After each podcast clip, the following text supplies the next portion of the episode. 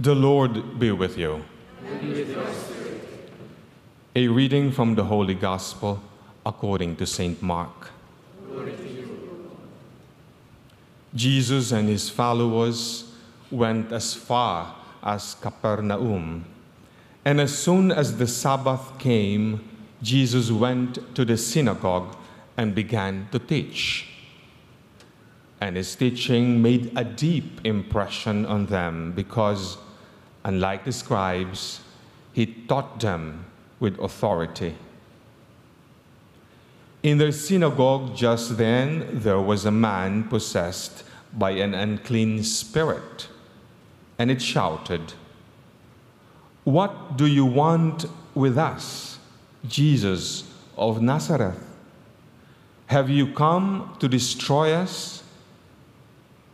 I know who you are, the Holy One of God. But Jesus said sharply, Be quiet, come out of him. And the unclean spirit threw the man into convulsions, and with a loud cry went out of him.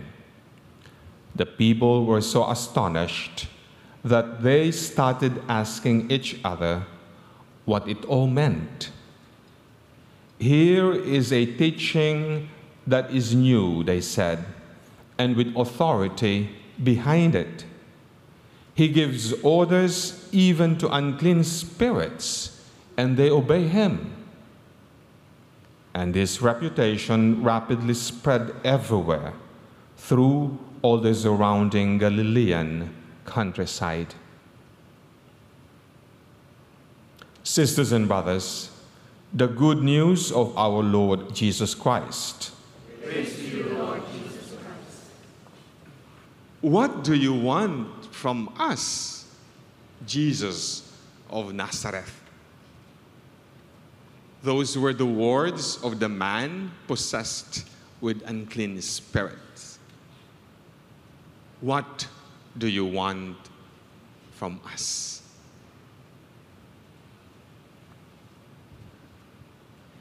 Many times, actually, we ask Jesus the same question.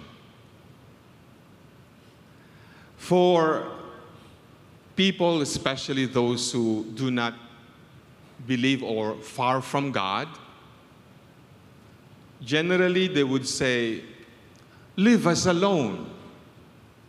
We don't care. It can also be for people who do not believe, they would say, if a Catholic or a Christian tell them, oh, you should do this because this is what is right.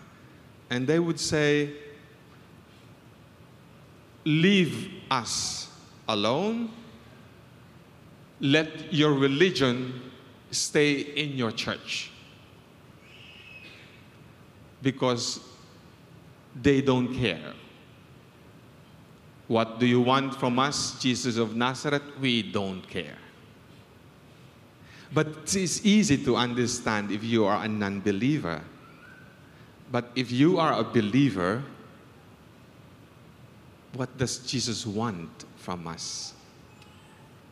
And immediately we will say, Oh, we are here in the church. So this does not apply to us. Or we, we have been positively responding to what Jesus is saying. But let's see. I'm sure many of you come to the church and you look, or we look for peace. We look for a certain sense of inner peace. And that is good. But once in a while as well, we hear a homily about the war in Ukraine or the hunger in Africa. And we come out worried. We come out disturbed. Or we simply do not care. When we do not care, aren't we saying to Jesus, What have we got you to do with us?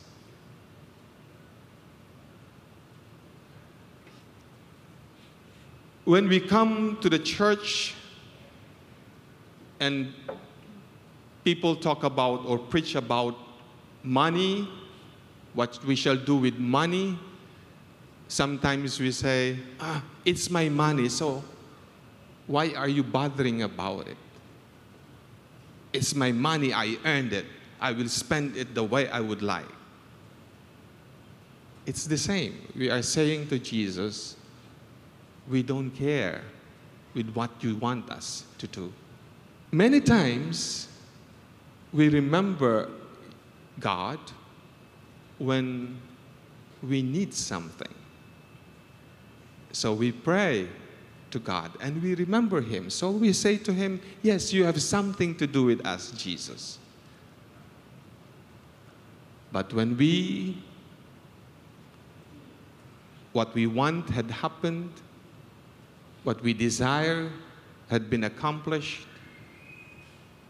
we forget even to say thank you. So we are a faithful one. Jesus has something to do with us when we are in need. But when we are not anymore in need, ah, it's okay. Jesus has nothing to do with us. That is why I think the question, what do you have to do with us, Jesus of Nazareth, continues to be a challenge to all of us. Because this implies that we are continuously encouraged to offer the totality of our life, of who we are, to God and allow God to be part of our life more fully. You know what happens is sometimes we put a bracket. Oh, this area of my life, I will not allow the Lord to come in. Yesterday, there was a letter of petition in the Novena Saturday devotions.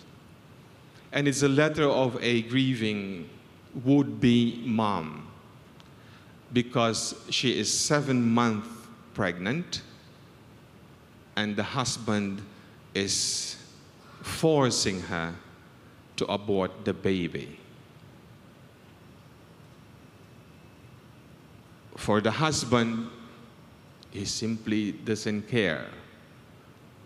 You have nothing to do with our family life, Jesus of Nazareth.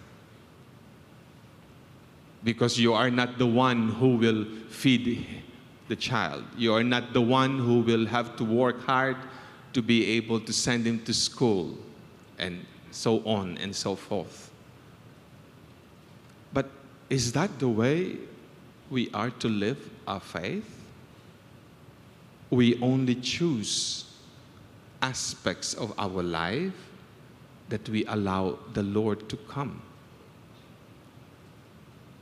What have you got to do with us, Jesus of Nazareth? Is an invitation that the whole of our life be offered to God and allow Him to be part of our journey and to be part of who we are. It's very striking that when after, ask, after the man possessed with an unclean spirit asked that question, he is the same man who proclaimed that you, Jesus, are the Holy One. The man possessed with evil is the one who then recognized that Jesus is the Holy One. It's striking because this means that as we struggle to allow Jesus to be part of our life, we can continue to see that He is indeed the Holy One. Meaning, we continue to allow Him to be part of our life. It's easy to be a Christian and a Catholic on a Sunday because I will go to church, I will attend the Mass, but after exiting the church, it is much harder to let Jesus be part of our life. Because in the everydayness of what we do and what we say, in everything, every moment of our life, Jesus has to be a part. What have you got to do, Jesus of Nazareth? Our life, the totality of who we are, can be offered to God.